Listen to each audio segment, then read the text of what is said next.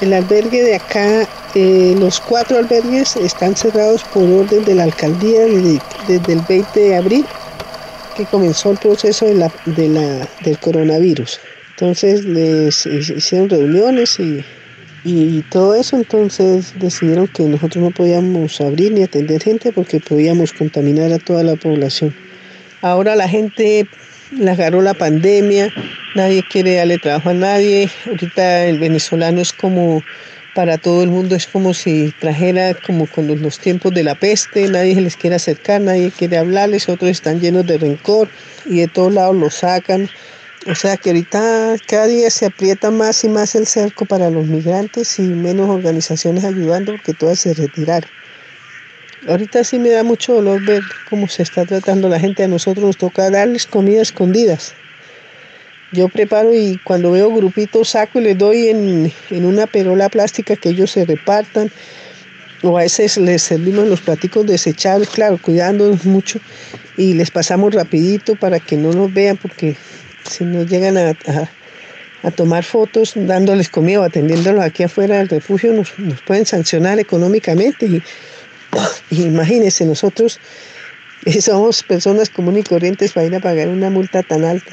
Pamplona es una ciudad de 70 mil habitantes con la población universitaria, que es una población de 12 mil más o menos. Y ahorita deben haber como unas mil familias venezolanas asentadas en Pamplona. A muchas las están sacando de los lugares a pesar del decreto presidencial, pero la gente lo toma para los colombianos porque no tienen para pagar arriendo. Hay mucha gente que está pasando física hambre, física hambre, no tienen alimentos y si llega alguna ayuda, primero priorizan lo de acá. Y, si no se ha podido cubrir lo de, lo de los pamponeses, mucho menos lo de los extranjeros.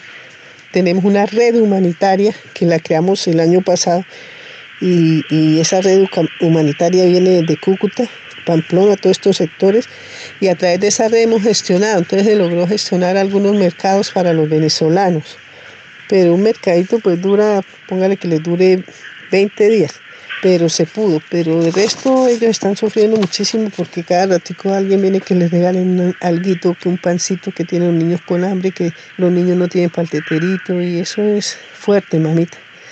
A veces uno le toca volver el corazón un poco duro para no ponerse a llorar todo el día.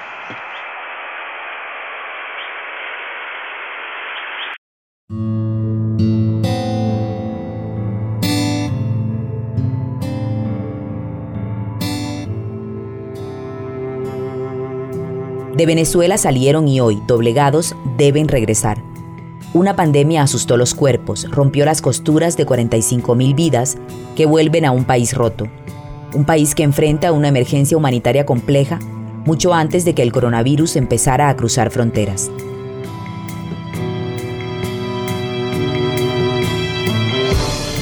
Sus voces que se mueven entre los corredores humanitarios que guían su norte resuenan en los cuatro puntos fronterizos que registramos con urgencia. Resuenan en las mentes de quienes los ayudaron y ahora deben verlos partir. Soy Gina Morelo, editora de El Retorno, un podcast para escuchar historias en movimiento, un proyecto periodístico para Venezuela Migrante y El Tiempo.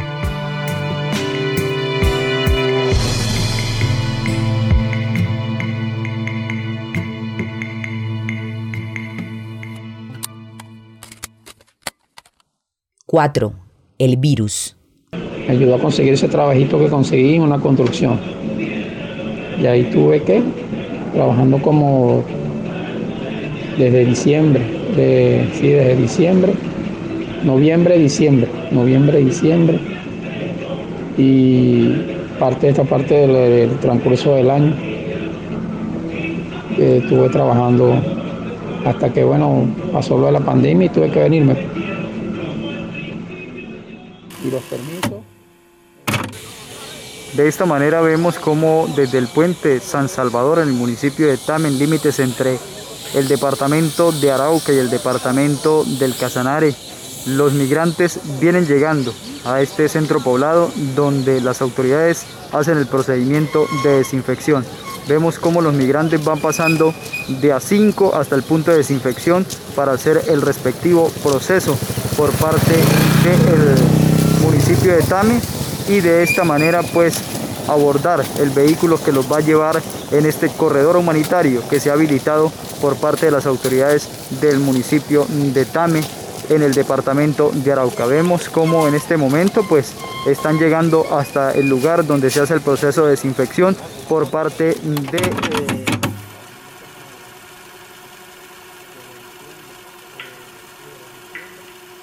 y están esperando y la verdad es que la decepción de muchos es esperar que pase la cuarentena para regresar, ya. Pero los que no tienen, tienen que regresar de una, caminando. ¿Ustedes hicieron revisión médica? ¿Les hicieron un análisis médico para ingresar acá a Ipiales? No nos hicieron un análisis médico pero estamos eh, dispuestos a, nosotros mismos tener, o sea, que nos hagan las medidas de los síntomas, nos ataquen la sangre. ¿no? Sí, eh, en varios viajes sí me marcaron la temperatura y me vieron a ver si cómo estaba para dejarme pasar y bueno, fino pues.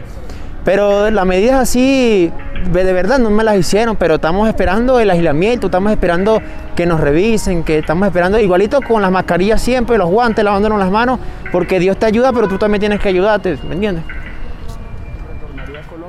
Sí, claro. A mí, o sea, a mí me fue muy bien el tiempo que yo estuve acá.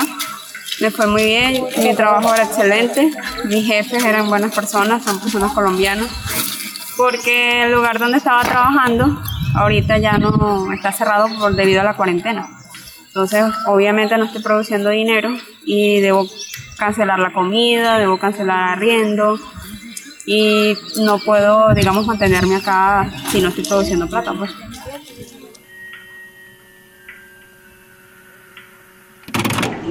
Y que no se podía trabajar, que no podíamos estar en la calle, que no podíamos salir, si tenía que salir era una sola persona. Este, estuve aguantando ahí, en, donde vivíamos, y ahí estuvimos esperando hasta que, bueno,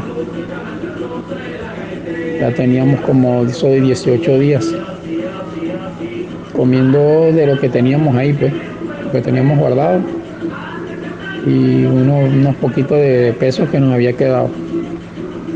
Eh, un día antes del 4 de abril yo decidí venirme para Venezuela con mi familia, pues. porque no daban razón de nada si seguíamos, si íbamos a trabajar rápido en el momento, si no, y yo no podía seguir más. Y la todo el trabajo marchaba bien, gracias a Dios, nos iba bien, estábamos ahí, pero después surgió con lo, que pasó del virus. La cuarentena tuvimos que trancar todo, nada de trabajo, nada, en cuarentena encerrado, cumpliendo la cuarentena. Primero sí, con algo me ayudaba ahí, los clienticos, eso, pero después se puso ruda la cosa. En el encierro, con el trabajo no pudimos tener plata para el arriendo y eso, y fuimos desalojados y eso, y por eso nos venimos yo si me toca salir por mis hijos, me toca, pero yo salí y no me quieren dar trabajo por la cuestión del coronavirus. ¿Y cómo hago? Aquí un vecino no te, ¿para qué le vas a mentir? Aquí un vecino no te presta ni media libra de harina, nada. O sea, no hay solidaridad de los vecinos con ustedes. Nada, aquí los vecinos son tremendos. Aquí no se le llega a ningún vecino porque para después llevarnos a un refugio. En el refugio estuvimos 14 días. Los primeros días del refugio fueron fatales. Nos trataban mal, pues. Lo que eran los guardias y los que estaban encargados ahí, pues, de gobierno. Este, hasta que, bueno, pasaron los días y ya ellos como que se amoldaron a nosotros. Nosotros a ellos sería que después nos llevaban, nos llevaban un poquito más de comida y me llevaban alimento a los niños.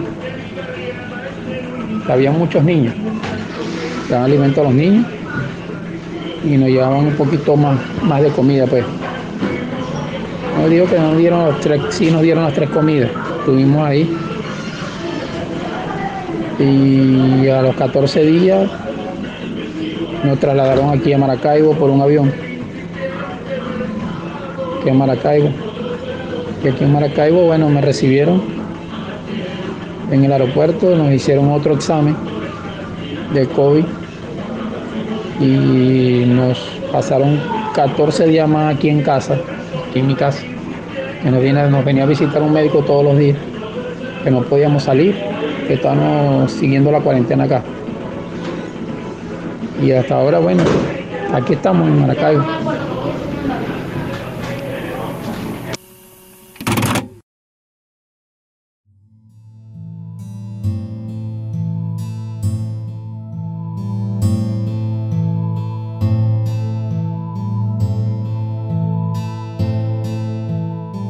El Retorno es un podcast con la reportería de Keila Vilches desde Cúcuta, Olker Melo desde Tame, Betty Martínez desde Riohacha, Wilson Prado desde Ipiales y Gina Morelo desde Bogotá. Visita el reportaje completo con datos y análisis sobre los corredores humanitarios y el retorno de miles de migrantes venezolanos a su país en www.venezuelamigrante.com y www.eltiempo.com. Si crees que es necesario que otros escuchen esta serie, recomiéndasela a quien creas que le puede interesar. El voz a voz es la mejor forma de dar a conocer esta realidad. Puedes seguirnos en Twitter, arroba Venezuela raya al piso migra, en Instagram, Venezuela raya al piso migra, también en las cuentas de Twitter, arroba puentes de como y arroba el tiempo. El tema original de este podcast que escuchan en la presentación y en los créditos de los episodios fue compuesto por Alejandro Jaramillo. El montaje, edición y postproducción de El Retorno estuvieron a cargo de Maru Lombardo y Rodrigo Rodríguez de Loro Podcast. Gracias por escuchar.